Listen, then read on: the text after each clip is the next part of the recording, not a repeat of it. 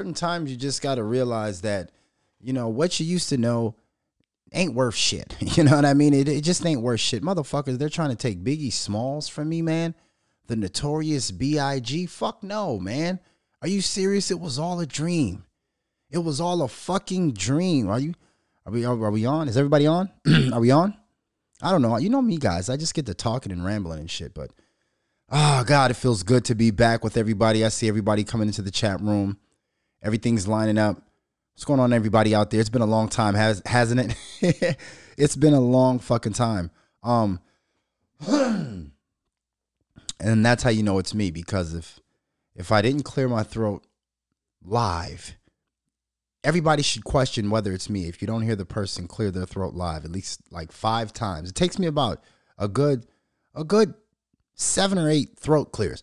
you know how your throat gets groggy and foggy when you're smoking that garlic, onion, and mustard strain. that good shit. Ah, yeah, man. They're trying to take fucking Biggie from us, man. But anyways, um, let, let me catch up with everybody out there. How's everybody doing? Um, we're back. Simba Ali, I am back. It's been a long time. Fuck, the last episode was um, I almost lost everything, right? When um what happened with my son. Um, shit, was that a month ago? That might have been a month ago. Might have been longer than that. It's been a long time since I've podcast and I feel obligated to fill everybody in on what's been going on with me. Um, a lot of new things. Um, I know a lot of people out there have probably been checking out the Me Against the World. If you have, shouts out to you. Um, we're gonna get a whole lot of things going in with this YouTube series. Um, I'm the first to kick this thing off from Minnesota. A lot of people have have had YouTube shows and series, but nobody from Minnesota because Minnesota doesn't have that creative spunk. Minnesota is the state that waits for somebody else to do it, then they try to see, can we do it better than him? Minnesota is not a creation state. It's barely even an innovative state. it, it, can't even make shit better. Okay, let's be let's keep it a bean. Minnesota sucks. Minnesota, this state sucks. I'm not gonna lie to you guys. The first thing I would do is move from this motherfucker. I'm not gonna lie to you. Like I, my memories are good here. I got good memories growing up and you know things like that. But eh, once I realized what the temperament of this like like like let's let's talk about it. Not a lot of people listen to my podcast. That's a goddamn lie. I had to talk my shit. I had to post my shit on Instagram. I had to talk my shit. Show these motherfuckers. A lot of people probably be like, "Oh, he." I can hear the whispers from mainly from the my ex friends and family. After having a good talk with a very influential person in my life, they kind of got me going down the path where I'm not going to spend so much time throwing rocks at the family and friends who I'm mad at.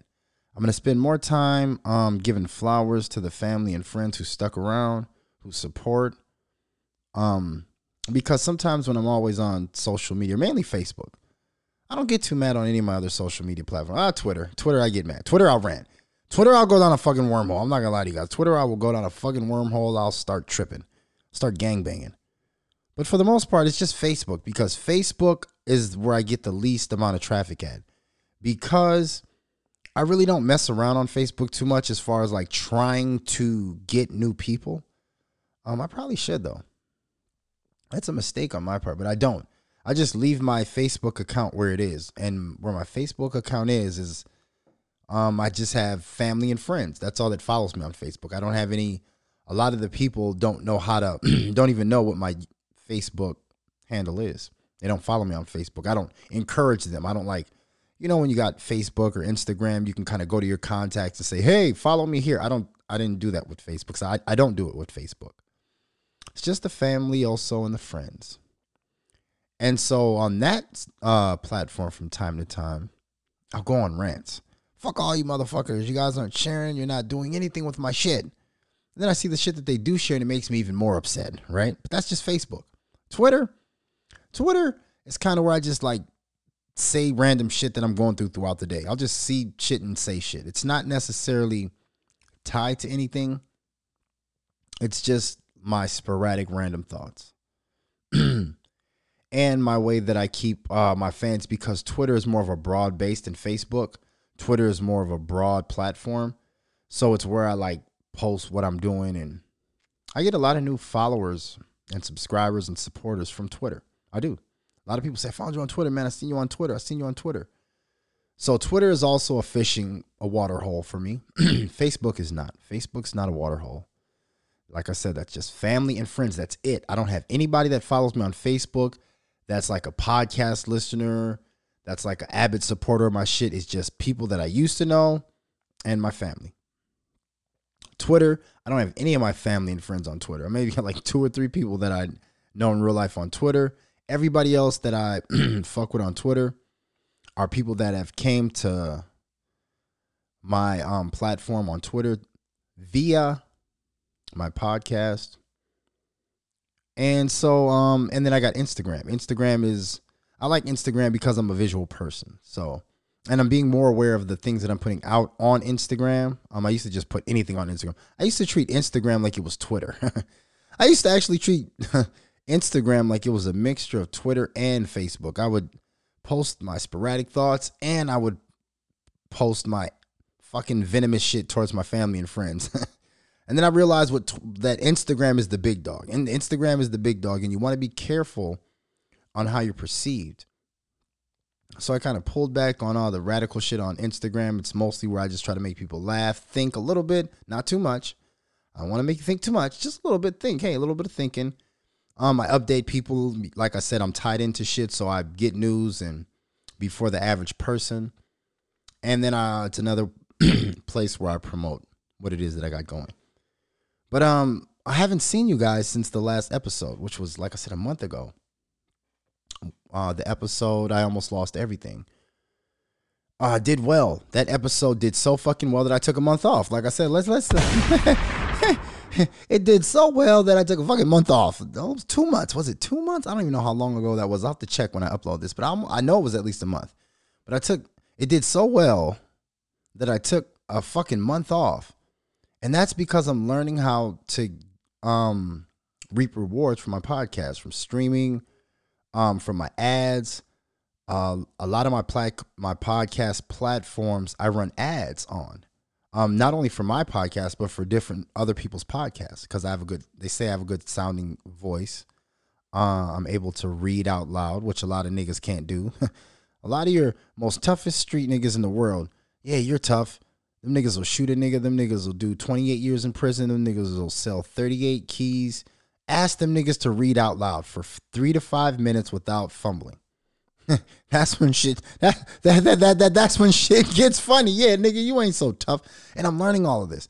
I'm learning so many lessons that I wish I would have knew as a youth if I'd have knew what I know now as a youth, God, and and I, I remember I used to hear elderly people say that, and I'd be like, "What the fuck you talking about? If you knew now?" Which, but oh me, and just in that department, nothing else, nothing else, but just when it comes to niggas. But anyway, let's stay on point.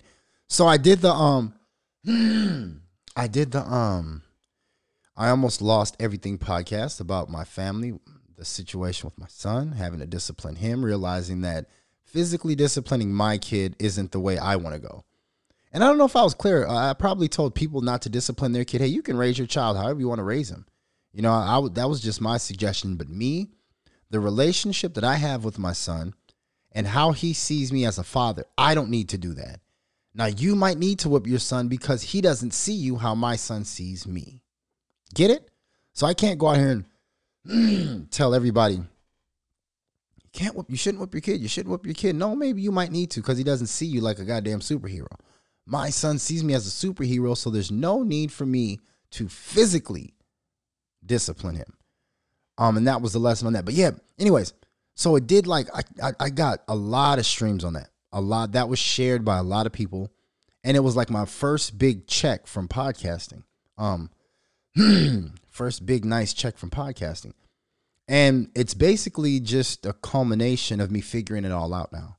Understanding how to tie my ads into my revenue streams, into my uh, streamings, into everything that I do as far as podcasting and content creating, YouTube, everything. I'm learning how to centralize it and make it all flow into one direction. So the the episode uh, I almost lost everything was basically a representation of that and that's why either way, um, that would have been my first actual check from podcasting.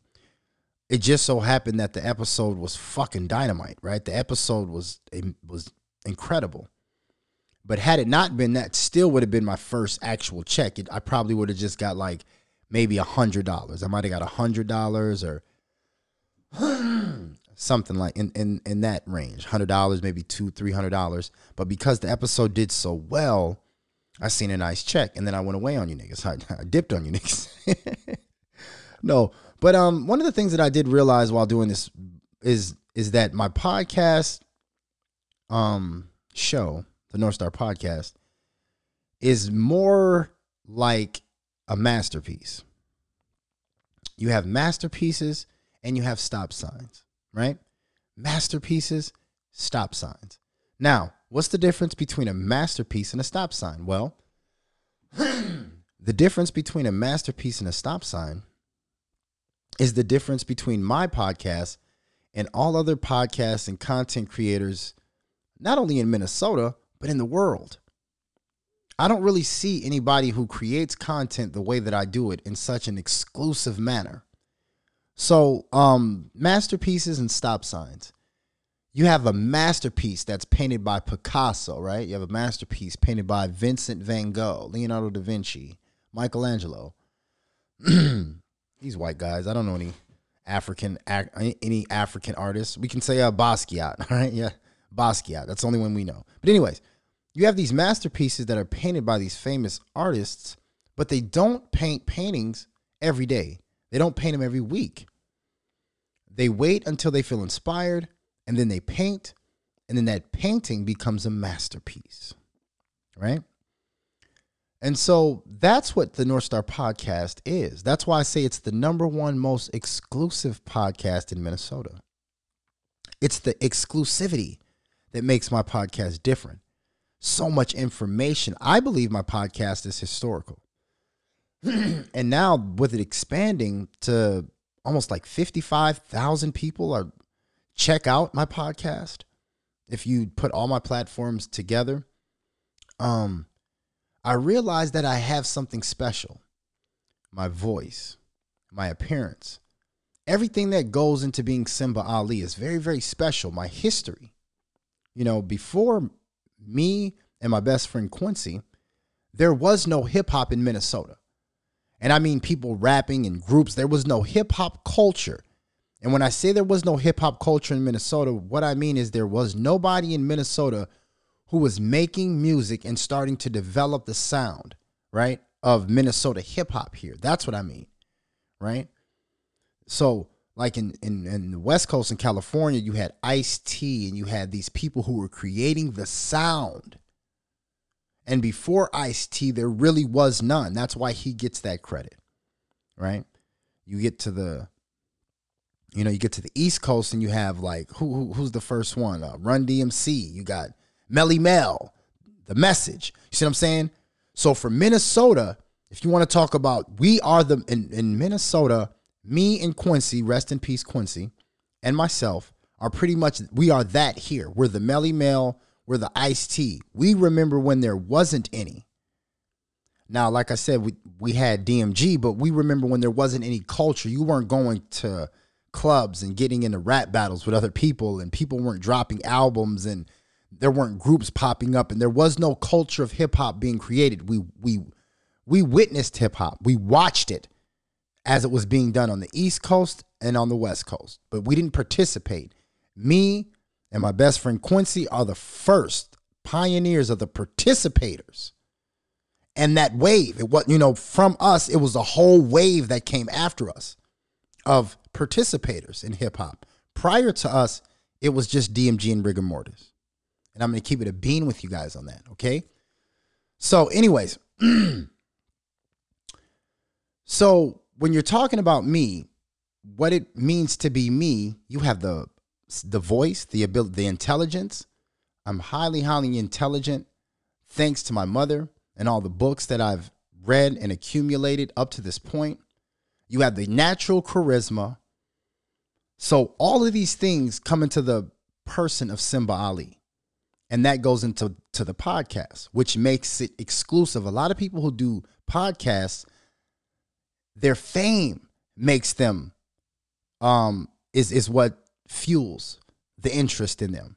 Oh, this guy was famous, so, but he's not necessarily a special or interesting person, right? I see a lot of podcasts and popping up in the city, and it's like, who who is this guy? I see you got the podcast. I see you got the cameras and you got the guest. And but who are you, fam? Are you that guy in a room that's gonna have everybody laughing? That's gonna have everybody wanting to be like him? That's gonna have everybody feeling centered on you. That's what I mean when I say exclusive. I'm one of the only people that has a podcast that was that guy. There are a few other ones here, not too many. There not too many. But there are a few other people from Minnesota who were that guy. But the difference is they can't translate it on screen. They can't translate it when they're talking. See, eh, on a microphone when thousands and possibly millions of people are going to be watching. That's what I'm saying. It's not just having the talent that makes you special. Can you summon your talent on the snap of a finger? Once again, me. So, again, the exclusivity of who I am in Minnesota, right? I'm talking my shit now. That's what makes my podcast what it is. So, again, masterpieces, stop signs. My podcast is a masterpiece. My podcast is a Vincent van Gogh, it's a Picasso, it's a Michelangelo. And I come and I do my podcast when I get inspired. And when I was running around trying to get guests and trying to keep up with what I've seen from the other podcasters. You know, the other guys out there who who rely on guests. And 99.9% of podcasters do rely on guests. They do not upload academics, uh, drink champs. 99.9% of podcasters, especially ones that are hosted or ran by black males. They need guests. Black males, unfortunately, since the 60s, are unable to hold good conversations and are able to keep an audience engaged. You got to rap, rap, nigga, sing, do some, take a ball and run with it and dunk with it. But for a black man to stand flat footed and have that much wisdom and intellectual properties and master of the crowd to keep somebody sitting and listening to your voice and what's on your brain and your opinions for 30 to 40 to an hour? No. No. I need a guest. Let me go grab a guest. See what I'm saying? So that's what makes me exclusive. And I started to fall into that. I started to, oh, let me go get a guest and let me start to go get guests and get. And I'm like, what the fuck am I doing? Why would I go get a guest? Nobody that I've had on my show, and that's not a disrespect to them. I'm talking about even Charleston White. Shouts out to Charleston White. He pepper sprayed Soulja Boy. Charleston White pepper sprayed Soulja Boy.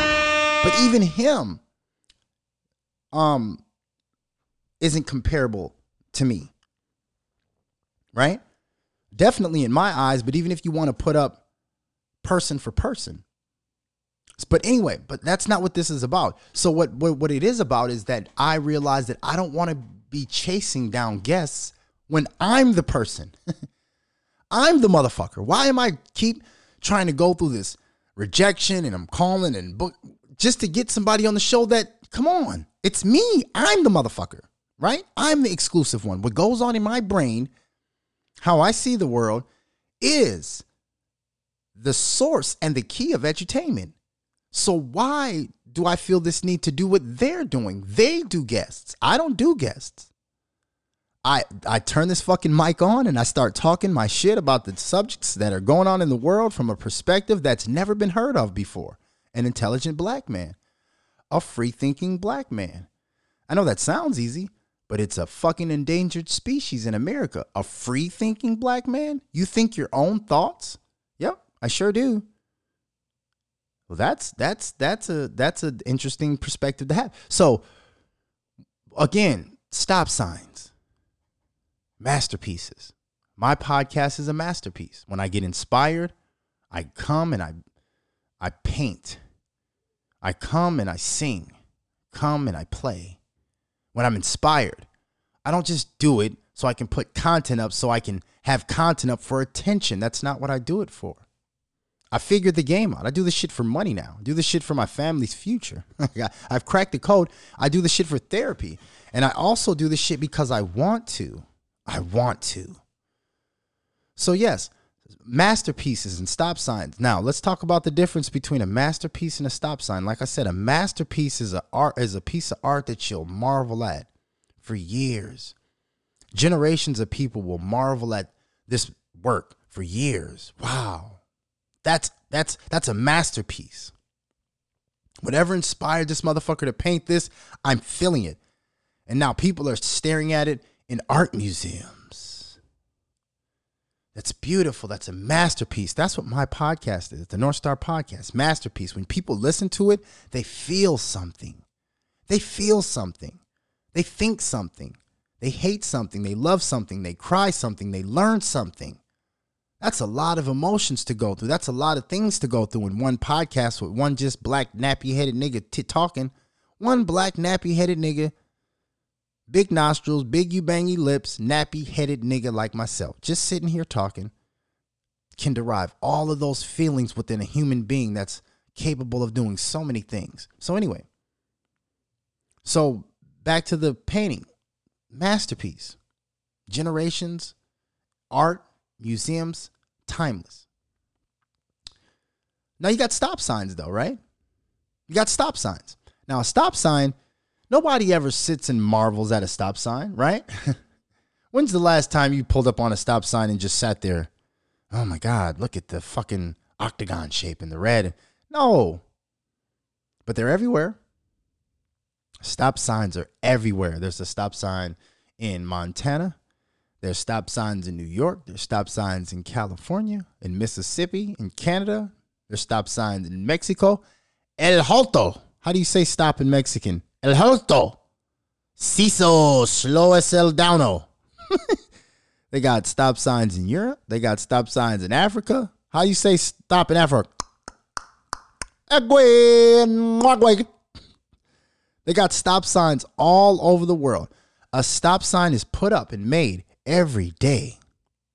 That's the other content creators. That's the other podcasters. All the other podcasters that are every day they're putting out episode. Every day they got a guest. Every day, every day, every day. They're just trying to be relevant. Trying to be relevant from people who never were relevant. See, when you've been that nigga, you're not in a rush to be it. You just want to get your feelings out and let people know the lion roar. The lion, ah, right? The lion just roars. But you don't necessarily do it for attention. You're doing it to let the jungle know it feels good to be a lion and you guys aren't lions, right? So anyway, when I see these other content creators and podcasters every day, I got to put out episode. Me and, and uh, stop signs because I watch them. I'm listening to the podcast. I watch it. Everyone, every, there's not a podcast in Minnesota. Trust me, I love listening to podcasts. Period. But there's not a podcaster in Minnesota that doesn't drop an episode that I don't, that I don't listen to. Shouts out to the Bagland podcast. Yeah, I check. Like I said, you may you guys may not know it. I might not be there. I might not be all in your face, but I listen to every single episode of every podcaster coming out because I want to know who my competition is. And also, I'm a person that's real when it comes to good work. That's the thing about me. That's another great quality that I have that a lot of men, definitely black men, don't have. I can hate you, but once you crack through, I let the whole world know I was hating, I was wrong, and then I become a fan of you. I've told you guys the story about Drake. When Drake came around, light skinned, fuzzy ass October zone, I was hating this light skinned, fuzzy, soft, he's gonna fuck up hip hop. I love hip hop, big baggy jeans, hip hop, fighting, dangerous. This light skinned nigga's gonna fuck up hip hop. So every song that he came out with, trash. My boy B.C. Quincy Blue would try to play him in. Hey man, you got trash, trash, trash, trash, trash, trash, trash, trash, trash. Everybody trash, trash, trash. And then, like I said, I heard, oh, I think it's the Uptown Anthem or some shit. Some shit uh, with him and Lil Wayne and Bun B on it. I think it's Uptown Anthem. And my body said, stop, you hating. And I said it to all my friends. I said, nigga, this shit's cold. And then I start really having an ear for Drake and I start listening to Drake and the hate went away. So that's what I mean when I'm tough on somebody and I'm challenging to people. If I say your show's whack, your podcast is whack, I'm always listening for a chance to hold. Wait a second. That was a good episode. I always do that. That's when you see me giving Puffy credit. People might catch me like giving Puffy his flowers. Oh, he likes Puffy. No, I'm just giving people their flowers. Just, you know, I can't hate you all the time and I can't like you all the time. That's my whole thing. I like LeBron James. He's my favorite basketball player, but I can speak up on the shit that he does that's shady concerning us and concerning, you know, um, being politically correct as far as being humanitarianism. Is that a word? Anyways, so I love, you know, LeBron James, that's my nigga, but I can still speak up. I don't necessarily like uh who who's somebody that I don't like. Jay-Z. Jay-Z, I'm not a big fan of Jay-Z. But I can speak up when he does something good and say, hold on now, fam, wait a second. Now, this is good. Jay Z did this. I don't have to say, oh, because, you know, I'm mad at him with the Roger Goodell and I'm mad at him with all this shit over here that no, Jay Z does something good. I can't acknowledge it. So again, I, where was I going? I was I was going down a good pace. Oh, anyway, podcasters. Okay, so like I said, when I listen to these guys drop their podcast episodes, I'm listening, hoping, I'm hoping for to laugh. When I see people dropping new reality TV shows, of course, you guys see I got the Me Against the World coming out, and now the whole state of Minnesota is scrambling trying to come out with TV shows. They are because like I, I don't know if I oh that was probably in a post. I don't think I brought it to the forefront, but Minnesota is the hub of the civil rights struggle in America. The hub. When you're talking about civil rights struggles and you're talking about anything concerning black people and civil rights and black people and civil rights and civil rights and black people, you're talking about Minnesota. That's the number one state on the radar, thanks to George Floyd. So they're scrambling. The state of Minnesota is scrambling, trying to get personalities that go along with the Democratic narrative, go along with the old, this is what we're trying to do narrative. And here I am. I'm the voice of the city. I just naturally am. I am the voice of Minnesota, not the Twin Cities. I'm not the voice of the Twin Cities. I'm the voice of the entire state of Minnesota. If you look at my analytics, white rural people in the rural areas of Minnesota fucking love me. And that's why people are like, well, what's going on? Where's the disconnect? Well, the disconnect is in my home state, black people do not like me. Black people are, and but what you got to understand is we don't really have black people here. We have these android niggas who only know their culture of being black from television. That's it. 99% of people, black people in Minnesota, get their culture from television. They didn't have mothers that gave them books to read. They didn't have mothers that had cotton in the house. My mom had a piece of cotton in the house in a glass frame. No, man, you niggas wasn't seated in your people like I was. And that's probably to your benefit and to my detriment. I say that about my mom. I said, "Mom, I wish you wouldn't have black powered me so much cuz it made me like when it when it comes to fighting, I could beat white people up no problem. If a white dude wants to fight, I don't even think twice. I'll fuck him up. But if a brother wants to fight me for some reason, I pause. I feel sad. I'd be like, damn, man, black people fighting each other. All of that stupid shit goes in my mind and it and it inhibits me from doing what I need to do what it used to. Now that I know it, I shun I turn that shit off. But growing up, I was never good at confrontations with black people because my mom had put so much black shit in my brain and my soul that I was always ready to fight a white person. I was never ready to fight a nigga. So when a nigga would punch me in the head because my hat was to the left, or if a nigga punched me or, you know, stabbed me in the shoulder because my hat was to the right or because I had red or blue on, it was confusing to me. I'm like, wait a second, nigga, aren't we supposed to be fighting? Wait. So as I got older, I started to realize, and that's what you guys see now with the podcast and in the anger towards the gang community, it had to manifest and grow up. Wait a second. That feeling that I felt as a young, wait a second, why are we, this don't make sense. Selling drugs to each other, robbing each other. We ain't doing nothing to the motherfuckers that we claim we don't like. Anyways, let's get back on, on task. masterpieces, stop signs. So when I see other podcasters every week dropping content, I'm saying, oh, stop signs. There's another stop sign went up. Because, like I say, when I listen, I'm listening hoping to laugh. I'm hoping to become a fan of your podcast and say, man, this dude has a gift. Not he has a mic and he just knows how to do computer shit a little bit better than the average nigga, so he has a podcast show. No.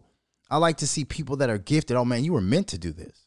Like when people hear my podcast show, damn, bro, what else could you? You're meant to speak on a microphone and have your intellectual thoughts come out of your mouth from your soul, from the pits of your stomach.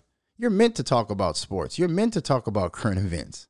This is what you're meant to do. And if I can see that in you, then immediately what was um you might call it hate. People can call it hate. Oh, you're hating. I like to just call it uh competitiveness. What was once comp- competitiveness starts to fall back and give props. Hey man, dude is good. Once I see you're good and naturally good at what it is you do, I can't hate on you. I hate when I feel like you're lying. When I feel like you're taking up the space of somebody who should be. That's now we're getting into the issue. I get mad when I see somebody taking up the space of somebody who should have that network, they should have everything that you have, but you, you shouldn't have it. And not because you're you, you shouldn't have it because you're not funny, you're not making me laugh, or you're not good at basketball, you're not good at baseball, whatever it is that we've came here to see, you're not good at it. So why is everybody rooting and hollering about you if you're not the good one? That's why I like like UFC. Um, what's the brother's name with the curly hair? Sean O'Malley. He talks a lot of shit and everything, but he beats motherfuckers' ass. I have the utmost respect when everybody says this is the guy and then that guy performs. But don't go bringing me a show and I look up and everybody's sharing it and this is the new show. This is the new show. Switcheroo. this is the new show. And okay, okay, this is the show. Okay, good. I see my niggas in it. Good, good. This is this is it because I want something to pump to put on my page. I want something to put on my page and say, yes, I guarantee you're gonna laugh at this. Is gonna be good. I look at it and it's dry. It's dry. This isn't funny. This isn't funny at all.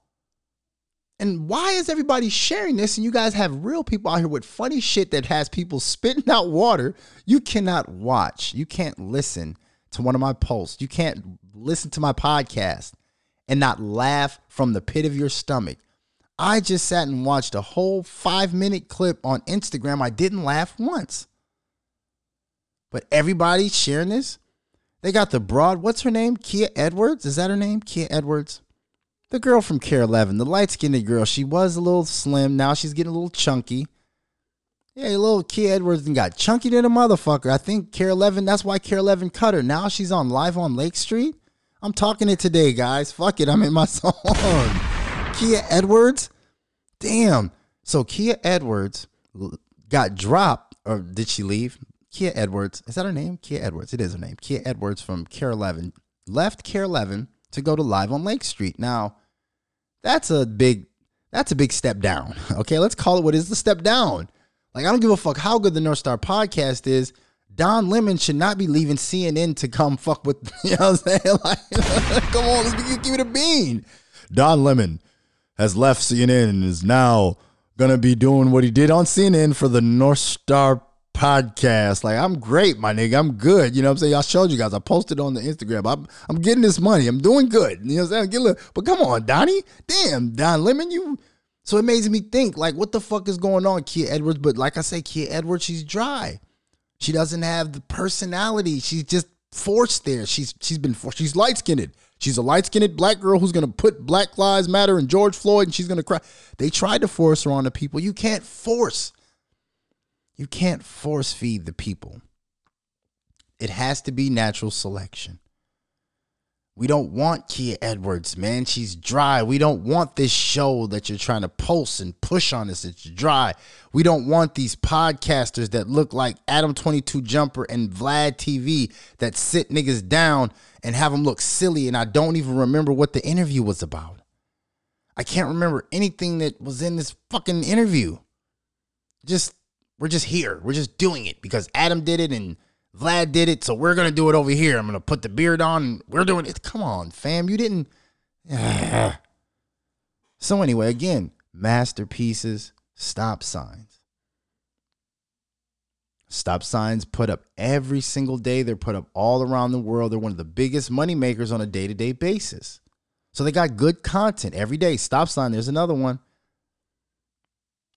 But that doesn't have anything on the motherfucker who's making that NFT right now. That NFT that's gonna sell for fucking right now, it's gonna sell for 320 million an NFT. And then go on again to sell for two billion because of the art and who the person was that did it. That's what it comes down to. Me, Simba Ali. I am, like I said, I seen I seen hip hop brought up here. I went to the north side and south side schools. I went to Hall. I went to the inner city schools and had to get in fights with the gang gang niggas. People seeing the everybody's watching my um reality TV show. You guys see me walking around north side Minneapolis, walking around south side Minneapolis, no problem, ain't nigga, please. I was that before. I'm not some dude who started a podcast behind a keyboard and, and is now trying to assert himself as something. No. I was already that guy. I was already that guy. Moved around North Minneapolis, walked up and down the streets. I've always been that guy. Tough? No, I'm not tough. Not no tough nigga.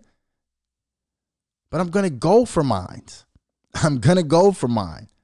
And that mentality I keep and I carry it with me through podcasting. Now, if you've never had to cultivate that mentality, then you can't, academics can't do it. It's too late. Academics can't start walking around in hoods. yeah, nigga, I, no, you're going to get fucked up. But you see Charleston White moving around Miami during Rolling Loud, Mason fucking Soulja Boy. How was he able to do that? Because he was doing that before. It's easy to transition into this internet blogger shit when you were that guy before. And you know what it takes and you understand what comes with what you're doing. Right? You understand the games that you play and you're you're not in you understand vibrations. You understand temperament, you understand neighborhood, you understand code, you understand firearms, motherfucker. You understand physical combat. You understand exits. You understand um tact- tactics. Nigga, if you ain't got those kind of things in in your repertoire, you might not want to move how I move. But again, seeing Simba Ali do me against the world, how I move around the city. So now I'm taking my podcast and shit not like a food truck, just popping up anywhere to let people know stop. Showing how funny it is and how um entertaining. Funny sometimes, but always entertaining when I'm engaging with my fellow human it's just a, a dance that I love to do. I just love to do the dance of when I engage with a human being, what are you thinking about? And the dance we do back and forth in dialogue. I just love that. So I broadcast that to the world. That's what podcasting is. Podcasting is speaking. So why do so many people that have podcasts, why can't they speak? I don't see them speaking and oh my God, that was deep what bro said. No. Who is a podcaster out of Minnesota that posts content on their social media platform of them speaking? This is my idea, opinion, I'm thinking. Nothing. They're dry, they're stupid, they're dull. But they do have the backing of the all the people who George Floyd and the Democrats and they got they I'm telling you Minnesota is scrambling right now. Dear Minnesota, if you guys can happen to if you got any nigga out there with some pizzazz, man, you niggas better bring that nigga to fucking the forefront. Bring him to Peter Parker. Bring them to Peter Parker. Bring them to 89.9. Yeah, KMOJ. You, you guys got to get these because they're scrambling. Minnesota right now is panicking because I, Simba Ali, am the voice of the state. They're trying to find somebody that they can put their network, their powers, their camera, their money, their their um infrastructure. They're trying to put everything behind this guy so that will overshadow Simba. Same thing like with Malcolm X. Malcolm X came along organically. And the people like, you see this redhead nigga out here? He was the nigga in the streets. Now the niggas running around telling niggas stop doing what he was doing. Yeah. Remember Red? He used to do cocaine and fuck with white bitches and rob niggas. Now he's with the Nation of Islam telling niggas that was fucked up. but he's out here in the streets doing real shit, man. This nigga's a real nigga, man, a real leader. So the powers that hold on, they had to go in their little corner. Hold on, the, the Jews and the and the the niggas that want integration, the good church going niggas. Hey man, we need to we need a leader to we need somebody else to combat Malcolm X, his organic movement. So what they do? They went and found Martin Luther King, and they groomed him. And they did everything they can so they can put him out to quiet because Malcolm X would take over everything. If there was no Martin Luther King, Malcolm X takes over the whole movement, the whole mind of the black American. We don't, you have to give us Martin Luther King so it's balancing heads and tails. If all we had was Malcolm X and we did not have Martin Luther King, you would be dealing with a very different, more hostile Negro than what you got. the Negro that you got that ended up playing basketball, that Magic Johnson smiling, that's that's Martin Luther King, man. Yeah, the Magic Johnson smile, that's Martin Luther King, man. Yeah, man. Michael Jordan, that's Martin Luther King. The dream, man, all this is Martin Luther King's dream. None of this is Malcolm X's dream, okay? Where black people are right now is Martin Luther King's dream, not Malcolm X's. But if you know how the powers that be work, when they find a person of color that is echoing the sentiments that go along with their political narrative, they will put everything behind that person, especially if the alternative or the latter is an organic black man speaking about issues that have to do with true um problems and issues of the black community. So th- th- it's the same thing happening here. The same thing. That's why I say I laugh. I can. I told you, but I, that's why I put up my post. I was like, watch after I do this YouTube series. I guarantee you're gonna see. I got. A, I got a show. Oh, oh, oh, we're getting a TV. We're doing this. We're doing this reality TV show. I got a show. I got a show. Everybody, and then they sit and wait. They sit and wait for me to do something else. All right.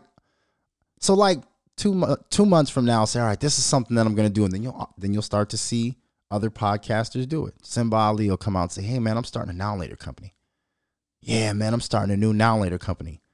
After I actually do it, because they don't just they wait to see can I do it. So after I actually produce my first pack of now laters, you'll start seeing podcasts. Yeah, I'm getting in the candy business. Oh, we got a new candy shop opening. Oh, we got this new candy shop opening. And it's like, why do you guys do everything that I do, but nobody, you guys act like you don't see me? Nobody was podcasting. There were zero podcasters in Minnesota when I started, except local celebrities. Then I started the biggest and baddest and most dangerous and most controversial podcast ever and I kept saying it. I'm the only one. I'm the best one. Next thing you know, podcast. I'm the podcast. I'm the podcast. I got the podcast, and I'm the podcast. And then nigga, please. I didn't know you niggas like podcasting so much. I, nigga, I didn't hear you niggas on my page liking it and commenting and hey, what's up, bro? What's going? Niggas just I got a podcast too. Yes, but yours sucks. Your podcast sucks. My shit generates revenue and shit because people like listening to me. My podcast is a podcast you can listen to while you're driving on the journey. It's stated facts. I can get you from a state to another state. Lies. I can get you from a city to another city. okay, we'll keep it being there. All right, so yeah, that's Stop Signs Masterpieces. My podcast, I drop them when I feel. I don't need to do it like that because I'm actually living in a space of independency. The rest of the podcasters in Minnesota, stop signs. When's the last time you just sat there and like, man, this stop sign is dope? You see them every day. That's their shit. You see it. You don't remember when you see it. You don't remember the interview. You don't remember what happened with. You don't remember anything about it. Just a stop sign till you see another one. So that's the difference. yeah. But um, I hope everybody out there is rocking with the new content I've been putting out. I hope you guys have the Savoir Faire clothing. Um, thank you to everybody who's been streaming and sharing the podcast. This has been fun. It's been a long time. Um, we are back. And who knows when I'll come back again. I try to do the whole I'm gonna be here every Monday on that's a stop sign. I'm gonna be here every Monday. That's a stop sign, bro. I'll I'll be here when I feel like doing it again. When something happens. When Charleston White maces another top 10 rapper. Because Soulja Boy is the top 10 of all time. Talk about all time hip hop artist, Soulja Boy's one of them. So if Charleston White maces somebody else, or fucking it comes out that Tupac Shakur was still in his style, then I'll come back and podcast. But other than that, hey, nigga, let these streams run up. All these ads that I'm doing, all these commercials that I'm doing, let them pile up, and then let me hit that fucking um cash out button for them racks. You know what I'm saying? Let me do this podcast shit I'll do. But no, what you guys can look forward to is the me against the world though. That is something that will be coming weekly. So that's something I will be looking forward to. Click and subscribe to the North Star TV if you haven't already. I'm sure a lot of people have. We're already at 2,000 subscribers. I would like to see that number go up. Really, I would like to get like 10,000 subscribers if I can um, by the end of the summer. I would like to be sitting at like a 20,000 subscriber type of thing. Um, I know you guys are coming with me fast though, because the numbers have been jumping. I went from like 1,500, we're already at 2,000, so that's 500 subscribers. Um, but yeah, share it with your friends and make sure you guys come on into the show. But the Me Against the World shit, that shit is dope. To everybody that's watched that, I see them numbers up there, so I know. I know when my numbers are up that that's my that's the starship. That's the starship. When I see them numbers up, I'm like, there go my starships. There goes my people. Um, so thank you again. And thank you for the last podcast episode. I almost lost everything. We're breaking grounds. I think we're almost up to like 50, 50 fucking K. Up to about 50K streams on that episode, man. That episode did great. So I don't know how good one this one's gonna do. I hope this one does good. Do I gotta name this I lost everything part two? Just so just to fool you guys, clickbait you guys. I lost everything part two, motherfucker. just because I wanted to do as good as the last one did. All um, but let's let's let's get into some shit. Um, I think we cleared up everything that I was talking about. Is that is that everything that's been going on with me? Yeah, everybody in Minnesota is trying to do what I do. Um, they're trying to get into television. Um, it's just, it's just what it is. Stop signs, masterpieces. My podcast will always be a masterpiece. Theirs will always be stop signs. All right, let's keep let's keep going. Biggie Smalls was Biggie Smalls a fraud? You guys didn't hear this shit? Listen to this shit, man. Fucking Biggie Smalls, man. Oh my god, man! And, and, but it makes sense because Diddy's such a fucking. It, it, was Diddy. I'm not gonna blame blame Biggie. It was Diddy's fault. It was Diddy. Fucking, we're not blaming Biggie for this shit, man. I can't hear it. Where's it at? How come I can't hear it? Are we not connected? Oh, sorry. You guys hear this shit? So listen to this. It says old song going viral online might prove Notorious Big stole his entire flow from a rapper named what was the dude's name? Big Big something. We'll we'll figure it out. But just listen to this, guys. Listen to the shit. Make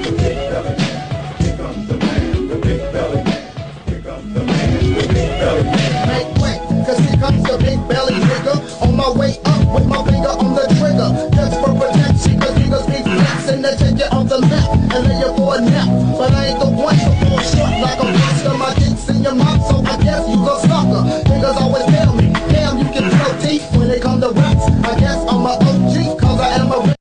Damn, man, when it come to raps, I guess I'm an OG. Did Biggie Smalls fucking steal this flow from this nigga? Now, this what's this guy's name? Let's find out who this guy is. Let's let's let's, let's get into this. Let's see if this is real. Let's go. Cause I I can't. It, it hurts my heart. This is my generation. Fuck you. This is my generation. Okay. Where's the link at? There we go. A rapper named Notorious Big One. That was the guy's name. Ooh. Yeah, that's dicey. Rapper named Notorious Big One says his name and song was stolen. Damn. The game is dirty. Um, they're all going hard at Puffy and Biggie too by default. How real is this? Um, let's see. Yes, it was lazy, also late. I'm also tired, but here's the situation in a nutshell.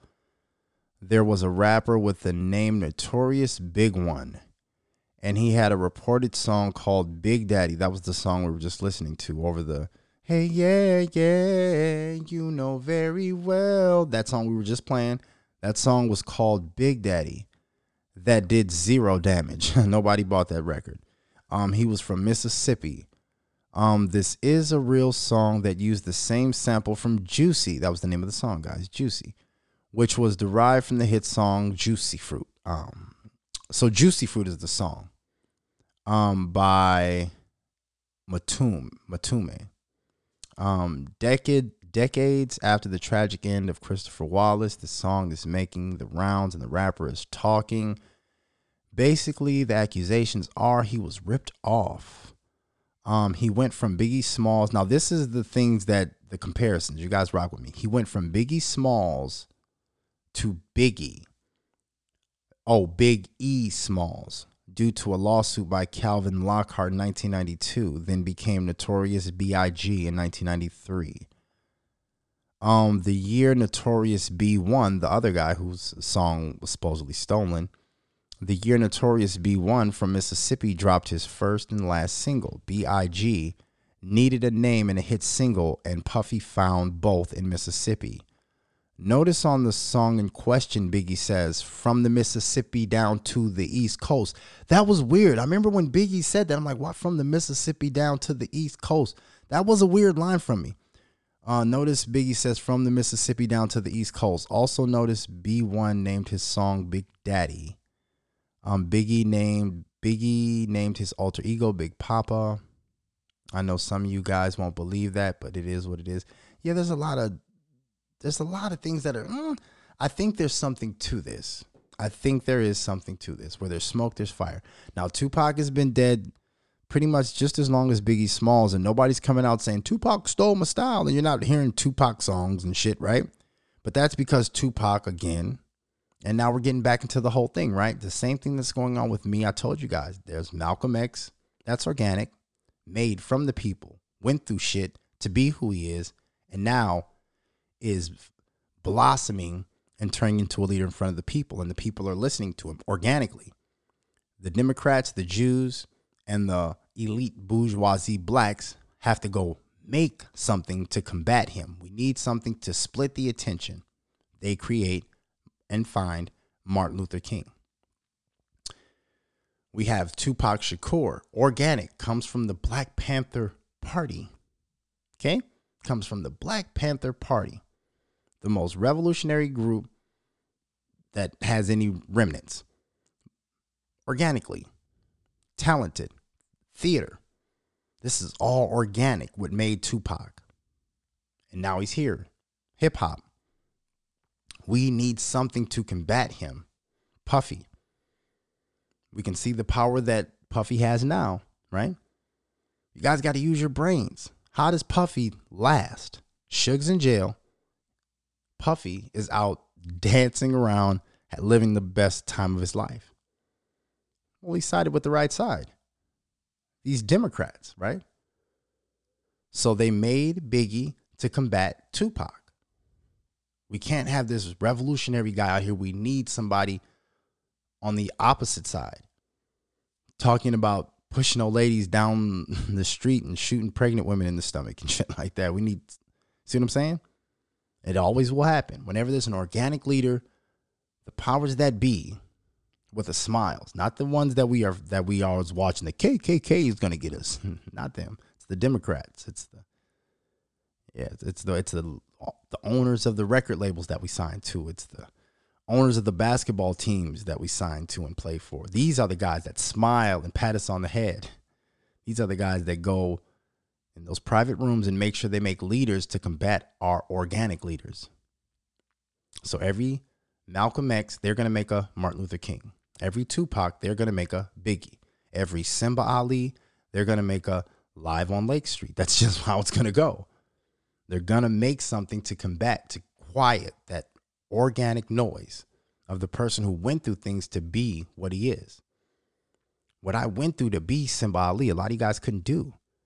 You can't go through what I've been through to be Simba Ali. It's too hard. It takes too many hours of dedication, preparation. It takes too much harnessing of your talent. It takes doing without. A lot of things that you guys don't do to be Simba, to be here. So, yeah. but, anyways, something I wanted to bring up was kind of fucking with me all today because they were playing Biggie Smalls like back to back today, and I'm, I just couldn't listen to it the same. Like Biggie, did you fucking lie to me, Biggie? Did you lie to me, Biggie? You motherfucker! Shit. I hope, I wonder if this will just go away though. If this is gonna be one of those stories that just kind of pop up, go away, or will this actually gain legs? We'll see. Uh Charleston White. Yeah, Charleston White fucking pepper sprayed Soulja Boy, man. Told you, man, these gang niggas, man. The, the sheet is coming off. There's a civil war going on. There's a bunch of civil wars going on. There's a civil war going on between the rural white guy with a beard out in the country who don't want to integrate with nobody and just wants to be with white folks and the weak ass white guy that wants to be black and wants to cry about all the things that his ancestors did. Oh, white guilt. Yeah, there's there's a civil war going on between white folks who are about to do another killing. there's white folks who are out there got they're buying guns, they're buying bullets, they're ready for some shit to jump off. But th- their first fight is going to be with the other white people, the weak white men the weak white men who want to cry in white guilt. Oh, black people, yeah, it's gonna be a civil war between them and them. So white people are gonna have their civil war again. The strong whites against the weak whites. There's gonna be a civil war between the niggas too. Street niggas and black people. Charleston White and myself represent the front line of the black folks who's getting tired. And we realize you guys haven't ever fought fair. Killing our kids, that's not fair shooting in drive-bys and making our neighborhoods unsuitable for us to live in. That's not fair. Nobody discussed this, but this isn't something that we came to a table and agreed upon. You guys just start low blowing. So guess what we start doing? We calling the cops on you niggas now. Yep, we're spraying you with mace. Yep, we're shooting you niggas with crossbows. Yep, we're tying, we're doing all everything to get rid of you. We got uh, district attorneys in Fulton County locking up fucking Young Thug, locking up fucking Young Gunna, and about to get Lil Baby. And it's a war. Black people that are tired and they want a community where their kids can play and don't have to worry about their kids being shot or recruited by gangs.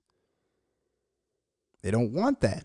They don't want their child to be a product of the prison industrial complex. They don't want that. Yeah, it's a line. It's a line in the sand. Charleston White just met pepper sprayed Soulja Boy, jumped out with 12 niggas. Why are you jumping out with 12 niggas? Damn, 12 niggas? That's silly. But you got your ass pepper sprayed though. you got to be more careful when you fuck around with a nigga like Charleston White and myself. Cause see, I'm different. I'm I would never think I would never think to pepper spray, nigga. I gotta give me some pepper spray though. That's a good. That's I'm finna get me some pepper spray. You best believe, oh nigga, I'm finna get, get me some nice. I want that gel too. I want that shit that the same shit Charleston had. But see, me, I'm just more of a physical nigga. I just think I can physically beat up everybody. I really do. I really think that in a physical altercation, I'll beat the shit out of anybody. So that's what my first things are always gonna be. I'm gonna always gonna try to put my hands on you first. But now I'm thinking like, why? Why would I risk bruising my hands or getting a charge or anything like that, slipping and falling or anything? I'm just gonna mace a nigga, man. Back the fuck up, man. I'm finna go get me some fucking mace. Fucking right. Charleston Wright just Charleston White just beat me. He just gamed me up one. I'm always trying to put knuckles on a nigga and trying to show my UFC mixed martial arts. I can't wait. That's what I always want. People like Simba, you just waiting to try to put one of these combinations on a nigga. That's why you talk like this. You fucking right. I want some nigga to run up talking about you said and you think you gonna do something, nigga. You finna leave here in the ambulance fucking with me. But now I'm like, fuck that even, man. I'm finna go get some mace. Yeah, I'm finna get some pepper spray, nigga. I'm finna get that good. What's that shit called? That honey mustard. I'm finna get that honey mustard, nigga. I'm finna get. oh, I'm finna get that honey mustard, man. I'm getting me some a vial of that honey mustard, and I'm yeah, man, please run up on me, get your ass pepper sprayed. Ah, beautiful. What's going on in the world? Oh, guys, by the way, something that you didn't know, I caught my son watching a little bit of porn the other day. Yep, sure did. Sure did. Sure did. Yep. Yep. He finally crossed the line. It took him a while. By by the time I was his age, I had watched so much porn it wasn't even funny. Man, I'm telling you, I used to leave porno tapes in my mom's TV. My mom would come home and after a hard day's work, my mom would come home after a hard day's work and then, oh, she would take her shoes off, go in her room and think she's gonna watch Young and the Restless. Nope. Big black ass would pop up. Big black oiled ass would pop up. Yep. I forgot to take the VHS out. My mom had one of them TVs that the VHS could go on. You know, remember the old school TVs in the 90s? It was a TV, and then you could put the VHS in the TV and I would be in there whacking off and I would forget and I would leave the tape in and then my mom would come home. I would dip and go out and play and then my mom would come home and then fucking yeah, blacks versus blondes is in her fucking in her TV. You know what I'm saying? So he he had he, he's he's late. But anyway, yeah, I go in the nigga's room the other day. I go in my nigga's room like Simpson, calling nigga, calling. I go in his room. This nigga's under the fucking blanket. This nigga's under the fucking blanket. Pulled up. What the fuck are you doing, nigga? You know, I thought the nigga was dying or something. Nigga, like what the fuck? All of a sudden, first thing I see is his phone. I see titties. I see titties. I see titties and it's nice titties. Yeah, my son has a good good taste in titties. Okay, let's keep it a bean. Yeah, that's nice. yeah, my son got nice taste in titties, man. I was like, damn, that's some nice titties. But he was all scared. He's like, oh my god, dad. He like he start crying and shit. Like he start feeling embarrassed. Like I was gonna yell at him. I'm like, nigga, ain't nobody gonna yell at you, nigga. You think you're the first guy to fucking look at titties, nigga? No, you're not the first guy to look at titties. I had to explain to him though. I said, you can't be doing it like this. Like, what kind of, what are you doing, you fucking animal? you know I'm, I'm like, nigga, I'm home. Like, what the fuck you doing watching porn and I'm, I'm fucking here? You know what I'm saying? Wait till ain't nobody here, man. Because if your mom comes in and sees you doing that, it could scar her. You know, me, I see you watching porn. I just laugh. All my son's finally coming into the fucking light, right? But your mom pull back the cover and see that shit, that could fucking scar her forever. You know what I mean? She could she could be scarred. So, son, one, make sure you're using toilet tissue. Don't use any objects that are gonna crust up and are gonna fucking cut us with your cum crust. One and two, fucking wait till ain't nobody here, man. Wait to watch your joints, man. Ain't nobody here. That way you can really just kind of get in your groove. oh, he's growing up. Seago's growing up. Ah, Charleston White's pepper spray niggas. And nigga stayed in Miami. He was like the last nigga to leave. Niggas was I was worried about that. I ain't gonna front. When niggas pepper spray Soulja Boy, I was like, cause I know how shit goes. But then I forgot. But I do know how shit goes. I'm like that they're gonna try to get their lick back. They are gonna try to get Charleston White back. They're not gonna let that happen. But then I remembered that Charleston White travels with black men. He doesn't travel with Bloods and Crips and gang gang niggas. See, that's how niggas get lined up. You guys not know how you get lined up? So I can say whatever I want about any gang member. This is a fact. I can say anything I want about Bloods. I don't. I don't antagonize him like that. That's Charleston White. Like I say, we're two different people. I don't fall in his lane. He don't fall in my lane. I'm not gonna be disrespecting Bloods. I'm not gonna be disrespecting Crips. I'm not gonna be disrespecting gang members in a gang sense. All of you guys can die, and I wouldn't give a fuck because you're a detriment to the black community and you're anti-black. So in that regards, if every gang member died, I wouldn't shed a tear and goodbye. But what I'm not going to do is on my post keep coming out disrespecting you and that kind of stuff. But Charleston White does that. But why does he do that? Because he recognizes and realizes what I just realized that if you don't have Bloods, Crips, or gang members in your circle, they can't hurt you. That's how the power happens. Follow me. So if I come out and I say, man, fuck, this is just an example, right? This is this is just a hypothetical. If I come out and I say fuck Big U, right? Man, fuck Big U. Well, if I got any Crips that are my homeboys, that's where the lineup is gonna happen. You get it? You guys kind of are you guys kind of following me? If I come out right now and say fuck Big U, and I got homies that are Crips, I got a couple Crip homies that I roll with, and these niggas is Crips. Big U will put the call to, hey, who is the niggas around him that's with the set? Whoop de whoop and whoop de whoop and whoop de whoop. These niggas is Crips. They'll line me up for the death and then turn their head. That's it. And then they'll cry at my funeral and they'll put my poster up on Instagram, real nigga, but they will be the ones that line me up. It, that's how it has to happen. The gangs put the call out to who is with him that represents our gang or represents a gang we're friendly with. Now, the worst call that a gang member can get back is none. Everybody that's around him is a black man that's on the same mission as him. So if I'm trying to hurt Charleston White and I'm a blood, see, disrespected the blood nigga. Yeah, the blood nigga pulled the camera out and all this shit, all this shit that niggas niggas ain't did shit to Charleston. I hope they don't ever do anything to him, but niggas ain't did shit to Charleston. But that's because he travels with black men that believe what he believes. So he's insulated and protected by people that believe what he believes, which is this gang shit is a detriment and will fight any gang nigga trying to step to us. Because we're out here trying to do better for the black community. He got a bunch of old down south black men with him. So when they put that call in to try to line Charleston White up, all they keep getting is black men with no gang affiliation. It's hard to do that. It's almost like the police the police need somebody in your organization to rat in order to bring it down. If everybody, if your uncle, see, that's what Frank Lucas did. He insulated himself, and that's what the mafia tried to do. You insulate yourself with the people you trust who would never think to answer the outside call. And that was one of my biggest lessons that I learned is I can't have any people like that around me. Now, right now, I just keep my firearms around because they're my most reliable thing. But if you do see us, I will build my circle with black men who have no gang affiliation.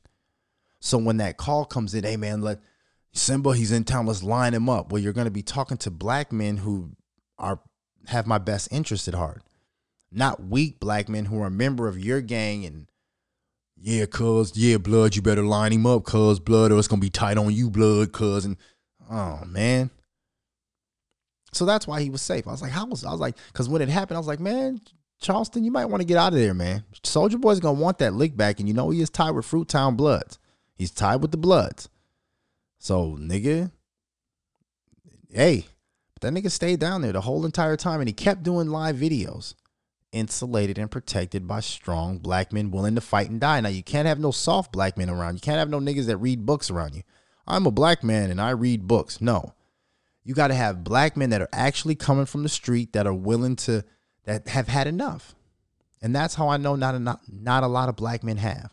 Because you don't see a lot. You don't see a lot of street niggas with that I'm willing to actually confront the current climate of street culture.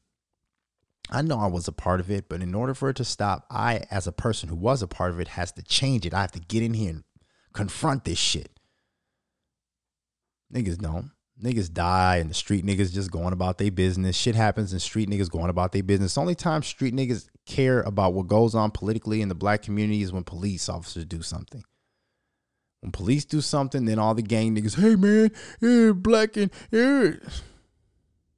But when murders and wars are happening between the east and the west side and the B's and GDs and the Crips and the other Crips or the Bloods and the other Bloods or the Bloods and the Crips and all these wars are going off in the black communities all the street niggas act like they don't. Hmm? They act like they're mad at Charleston White for saying something on the internet. all this mayhem going on in the inner city communities, and we're mad at what Charleston White and Simba Ali are saying on their podcast platforms. I can't wait to catch one of them niggas. But you know, the nigga that just killed two niggas just walked right by you. The nigga that killed the little girl in the gas station, he just walked right by you. You didn't say shit to him. You didn't want that smoke. You go in your house, you get on a computer, see me giving my opinion on my platform or giving my opinion on a social media post, and now you want to hurt me and not the nigga you just seen that killed the little girl, not the niggas out here causing the wars, not the niggas out catching bodies, all this mayhem that you see going on in your front door, you bypass that off.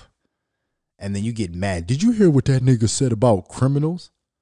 Criminals? Did you see what just happened yesterday? It, no, man, but Simba said, he said street nigga nigga. Do you see what's going on in our everyday life, nigga? For you to be spending so much time trying to line Charleston up, trying to be mad at Simba, it's crazy. But that's what's up.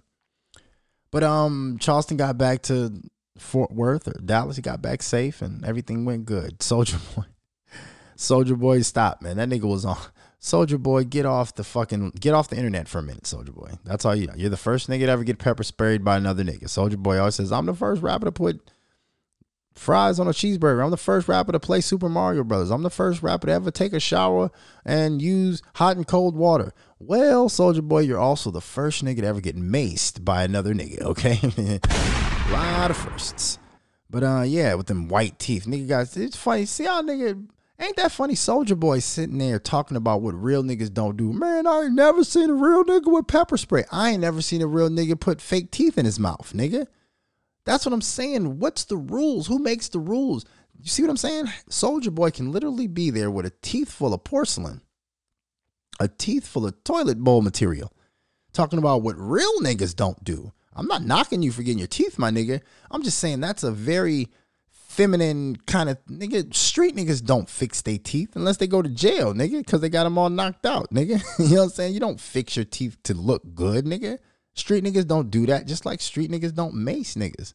Just like street niggas don't eat booty. And there's a lot of shit that is going on that real street niggas don't do when the book was written. When the book was written on street niggas in the 60s, book on street niggas was written in the 60s. Everything that we do today in 2022 goes against that. So don't try to single out fucking Charleston White's pepper spray. I agree. Charleston White's pepper spray might not have been the toughest thing to do. But nigga, we're not gonna stop there, nigga. All the dancing and all the fucking medicine you niggas is doing and all the bullshit you niggas is doing and all the the not speaking up for your people you niggas is doing and shucking and jiving and house and cooning and you niggas is doing. Don't try to focus on Charleston White fucking pepper spray. All the streets is fucked up, nigga. Please. Charleston White said he's coming out with a new dance. Bruh, wait. Oh shit, you tripping. Oh, bruh. Wait, you tripping. Charleston White did it again, man. Did it again. Undefeated, man. Shit's hilarious to me. People be like, why do you watch Charleston White? I'm like, that's the only source of comedy that I have. Like, you usually watch the comedy that you can relate to from the people that vibrate on the same vibrational frequency that you do. So 98% of African Americans turn to Haha Davis, right?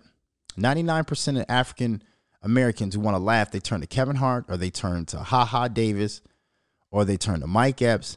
The nigga comedians, right? That that reflect who they are. They see themselves as Mike Epps. They see themselves as Haha.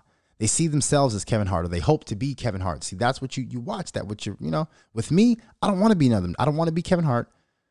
I don't think Kevin Hart is funny. That funny like I ain't gonna lie. I just seen him on the pivot. I just seen Kevin Hart on the pivot and he made me laugh when the nigga was talking about the nude beaches. But Kevin Hart's comedy doesn't make me laugh from the pit of my stomach.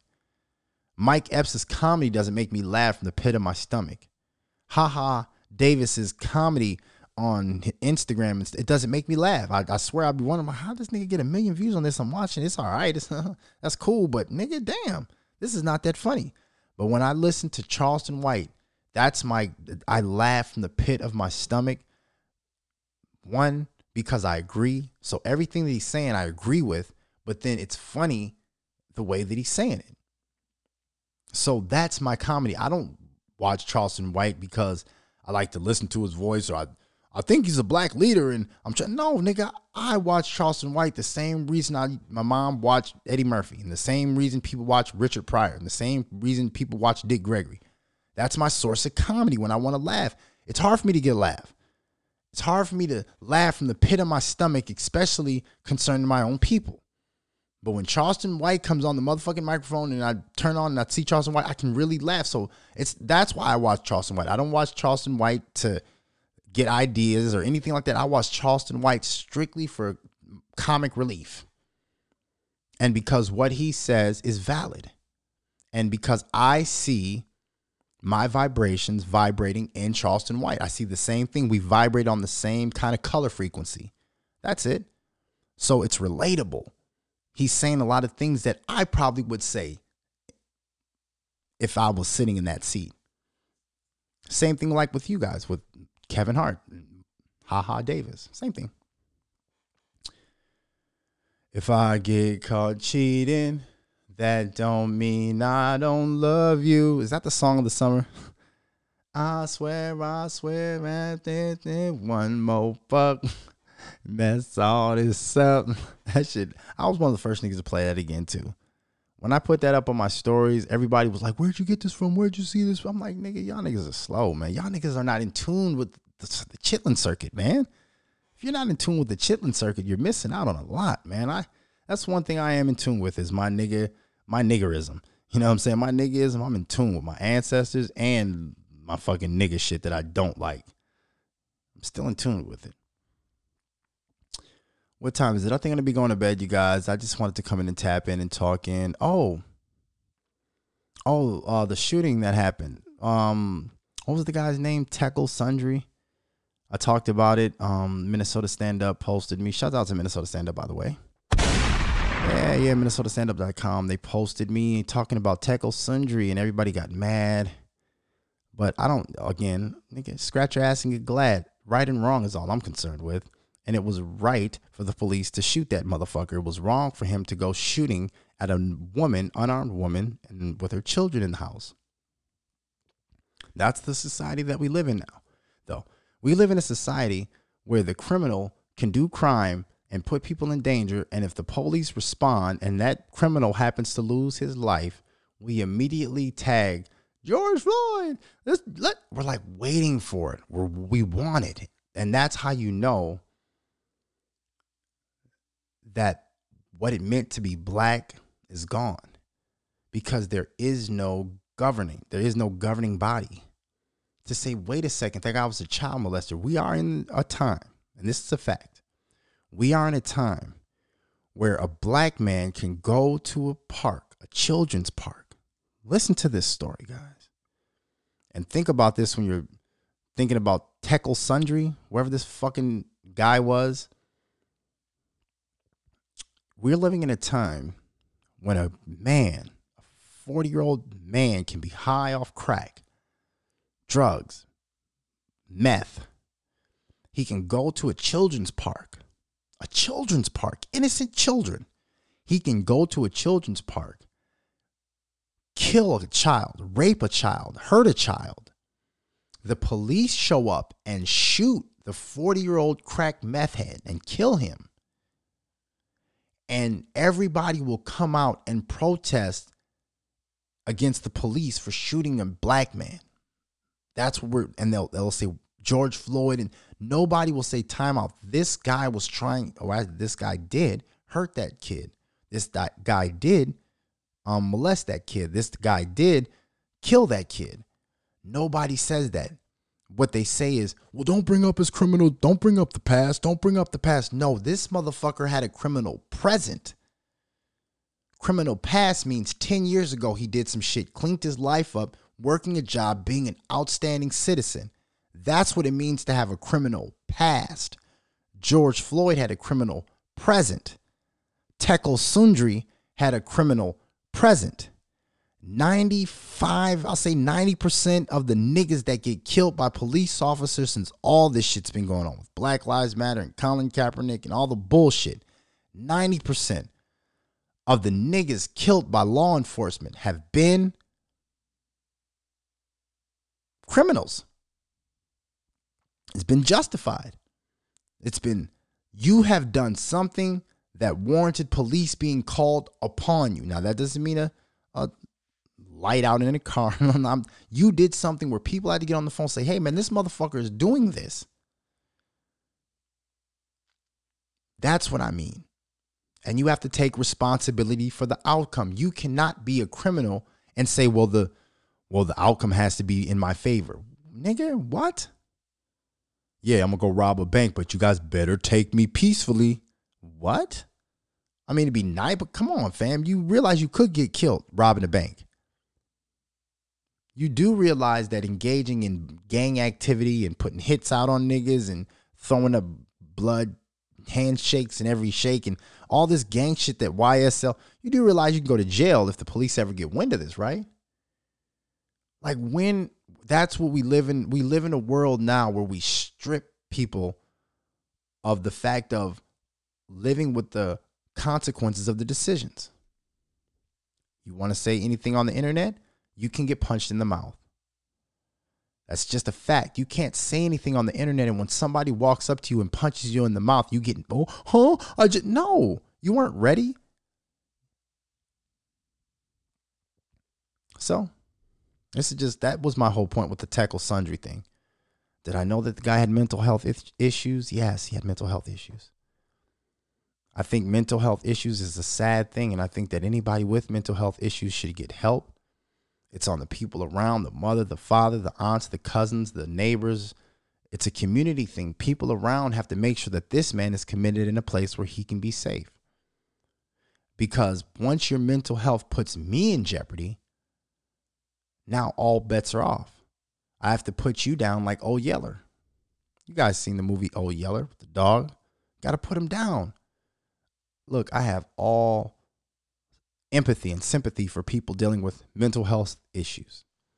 But once your mental health issue puts my life in jeopardy or in danger, then I must preserve my life self preservation. The number one rule, self preservation. I can't say, oh, you This guy got bipolar, so go ahead, stick me, stab me in the neck. Yeah, stab me in the neck because you're bipolar. You're just having a dark day today. So in my life, so you can have a a brighter day. Fuck out of here, man. Same thing with drugs. I don't give a fuck that you get high. I get high. Everybody gets high. Nobody, I don't care about you getting high.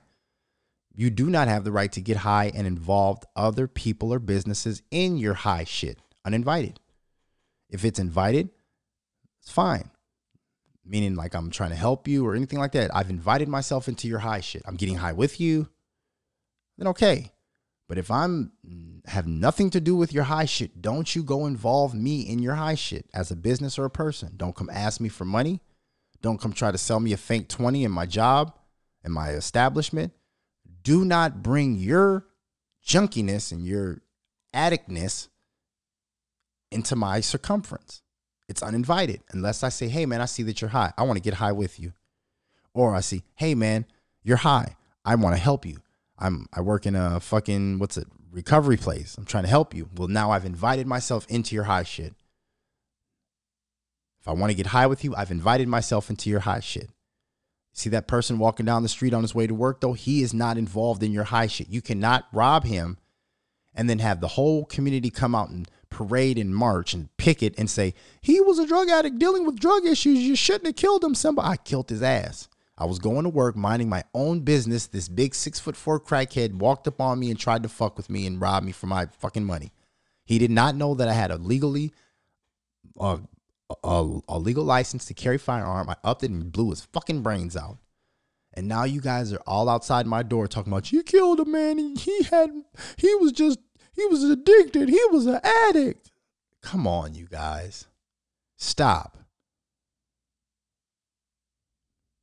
So anyway, that was what I basically felt about the whole Tekle Sundberg thing. It wasn't and, and again, motherfucker, you got two white parents, two stupid ass white parents crying in white guilt. Anytime I see white people crying about white guilt, oh, if he was black, he would have been taken the up. Shut up. Shut up. You make your ancestors roll over in your grave. You make your ancestors, your white ancestors that left the potato the potato famining farms of Europe and came and killed a bunch of black Native Americans and enslaved more Africans from Africa. They did all that shit so you can sit there and cry about the injustices and inequalities of racism from the white people's perspective. Let the niggas cry about that. Let Tekle Sundberg cry about that. Let his Ethiopian half cry about that. Don't you bring your white ass on TV talking about the inequities of racism. It's the only reason why you're sitting here. The reason you're sitting here, ma'am, in your place is because your ancestors did some foul shit. You want to give it back? You guys want to go back to Europe? We can do that. Everybody go back to Europe. Then shut the fuck up. I don't want to hear any white person talking about crying about white guilt or all white people got to go back to Europe. Fucking if he was black, I hate when white people do that shit. I hate when white people try to do any of that fucking Democrat sign my petition for reparations. That's it. That's it. I don't want white people to do a goddamn thing for me. I don't want white people to do anything. Can you hear me, white people? This is a public service announcement from Simba Ali. I don't want white people to do a goddamn thing for me or my people except sign the petition for reparations. If it's not that, fuck it. I don't want you to let me into your store. I don't want you to let me into your league. I don't want you to let me into your rap label. I don't want you to let me into your neighborhood. I don't want you to do anything for me. All I want white people to do to show me that you're sorry for what happened to my people in this country is sign my petition and other African Americans' petition for reparations. That's it. I don't want you to vote for this guy. I don't want you to play a saxophone. I don't want you to dance on TikTok and twerk your ass. I don't want you to put gang tattoos on your face and put cornrows in your head and throw up gang I don't want you to do, I don't want white people to do any of that. Just sign my fucking petition for reparations. If you do that, I swear to God, then I'll I'll give you the credit and I'll believe you and I'll do anything that you I'll fucking I'll believe you, okay? But until white people do that, all that, you know, racism. Shut up, Peckerwood, honky. I just want to get racist when white people. I don't. I don't never get racist towards white people until I hear white people trying to talk on behalf of black people like they care. Don't patronize me, Peckerwood Cracker Honky. Now I'm getting mad. Just keep going on with your life like you don't care. That's why I get mad when I see all this Black Lives Matter shit. I'm looking at all these white people acting like they care. You guys acting like you care about black people. Not one reparation has been brought up.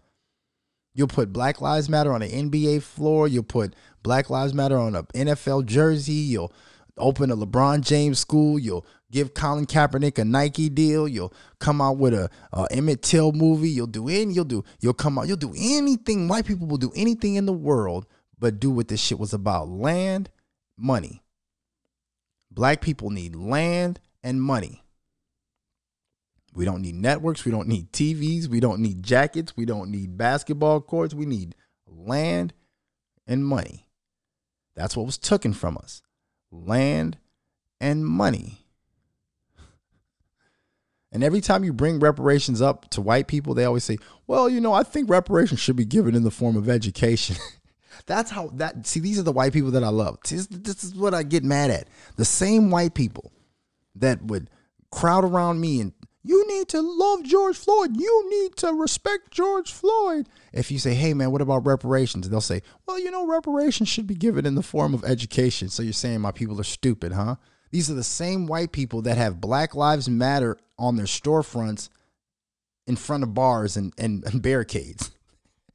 you guys ever roll through North Minneapolis, like south side of the north side of Minneapolis, and the skirts where like niggas are and white people are kind of peppered in there? You know what I'm saying? Like where the George Memorial thing is, and you know where where niggas is, but white people are kind of peppered. You know that little blend where the where the suburban area is up here and the niggas is down here, and there's that like the middle area where niggas are mostly and white people are peppered. But If you go in those peppered areas, you'll see a lot of businesses and houses where they got Black Lives Matter stamped on their house or on their business, but it's behind a fucking barricade. It's behind a barred window. Please, nigger, don't don't break in and steal my sword. Didn't you see the Black Lives Matter sign, nigger?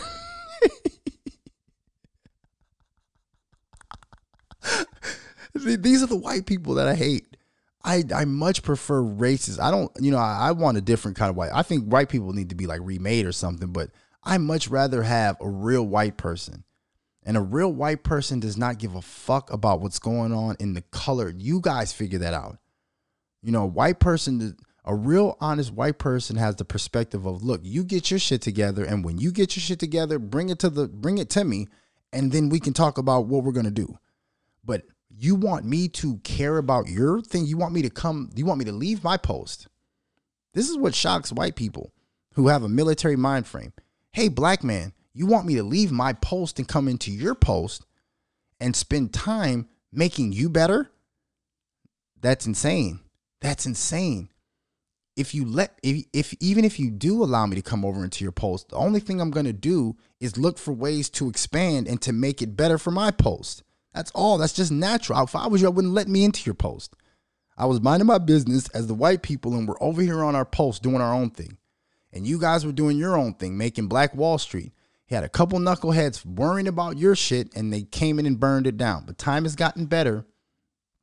And God, if you black people could get back to that mind frame, stop crying and knocking on our doors and asking what we're doing and do we like what you're doing and when are we coming back home and are you going to feed us? Are you going to water us? Are you no?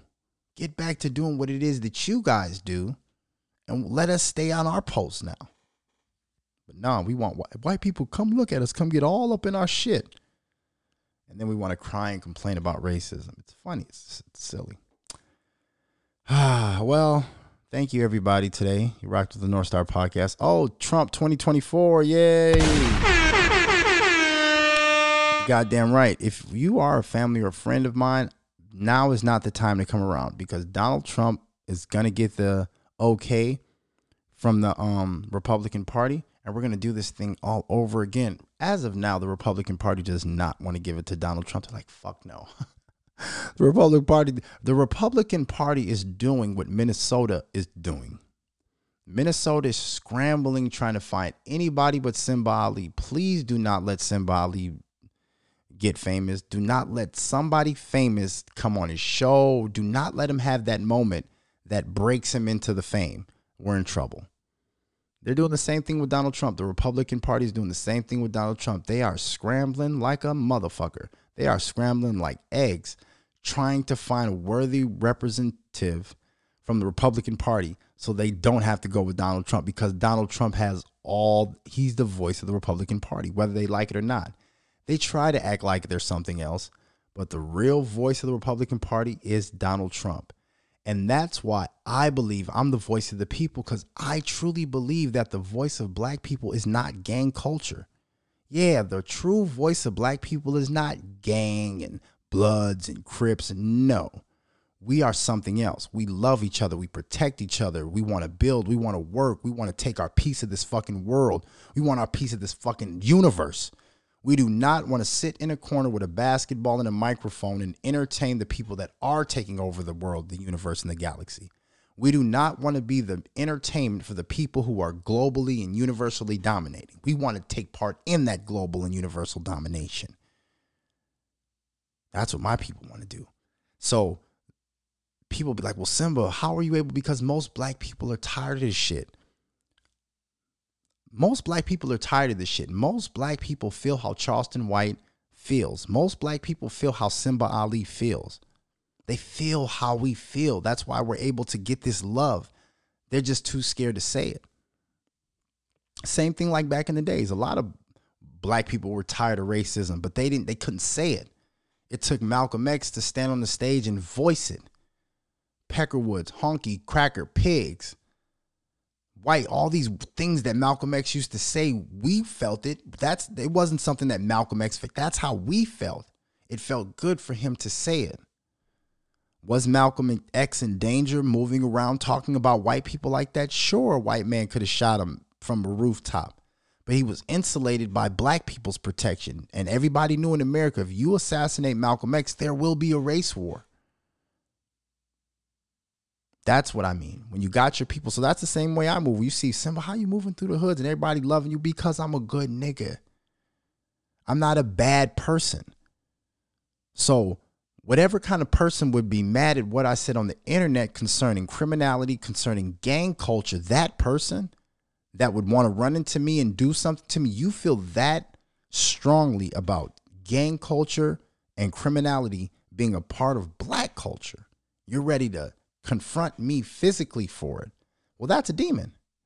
That's an evil person. That's not a everyday person working, going. That's not a nah. That's an evil person. And I'm ready to do what I what must need to be done with those people. Like I said, Archangel, Gabriel. They love to kill demons. That was their job. Their job was to kill demons. It's my job too. At, at least call them out. Maybe not to kill them. I don't got to kill any demon, but I'm gonna call you out, nigga. And if you put yourself in a position where it's either me or you, then guess what? Archangel, nigga. I've come to accept that. Beautiful life lessons. All right, you guys, I'm gonna go in here and go to bed, knock out. I've been running around like crazy. I got editing to do with this Me Against the World. This should be up. If it's not up tomorrow, guys, it will definitely be up Thursday. Um, yeah, like I said, this was fun. Thank you guys. We I was gonna clubhouse surf. You know, we got a new segment called "Going to the Nigga Zoo," where we listen to Clubhouse, but we'll do that next time I come back. Um, I won't make you guys wait a month either. I'll be back before that. But uh, yeah, make sure you guys share this just like the other one. I still see if we can get this bag up too. Like I said, the North Star Podcast is taking over. Um, everybody out there, DM me. I've been getting a lot of DMs about the Savoir Fair. I've been getting DMs about um, the ad, um, showing you guys how to do these ad placements. And if you do want to ad read for your business, send it in with the script, all the information. You guys know how to do it.